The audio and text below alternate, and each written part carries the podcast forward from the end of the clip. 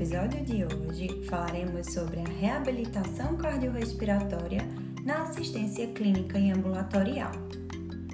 A reabilitação cardiorrespiratória é uma intervenção baseada numa avaliação completa do doente, seguida de abordagens terapêuticas individualizadas.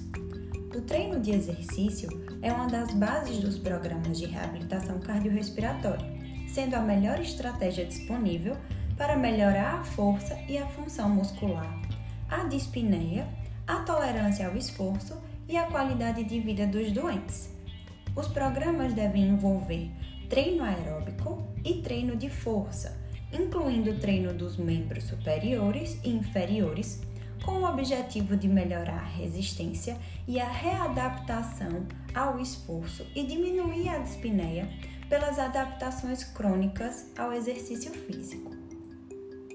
O programa de treino de exercício na reabilitação cardiorrespiratória deverá ser distribuído em duas ou três sessões semanais de 45 minutos durante pelo menos seis semanas. Quanto à intensidade de treino, recomenda-se que seja superior a 60% da capacidade máxima de exercício. Além do treino aeróbio, são também recomendados exercícios de fortalecimento muscular pelo seu potencial benefício em termos de aumento de massa e força muscular.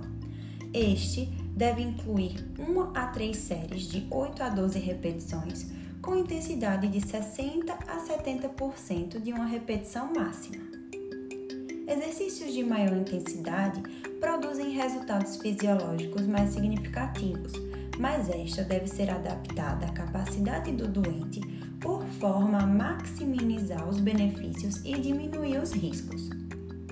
Recentemente, tem havido um crescente interesse pelo uso da ventilação não invasiva durante os programas de treino de exercício, com o objetivo de usar intensidades superiores às permitidas pelas condições fisiopatológicas, o que poderia levar a uma melhoria da capacidade de exercício qualidade de vida relacionada com a saúde e a atividade física.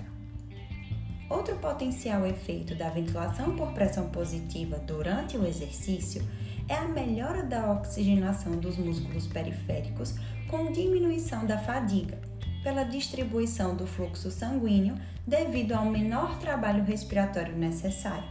Então, concluímos que a VNI parece potenciar os efeitos do treino de exercício, com maior benefício observado em indivíduos com doenças respiratórias. A fraqueza dos músculos respiratórios faz parte dos achados clínicos nesses doentes. Assim, é indicado um treino específico para os músculos inspiratórios. A abordagem mais comum para o treino dos músculos inspiratórios usa dispositivos que impõem uma carga resistiva.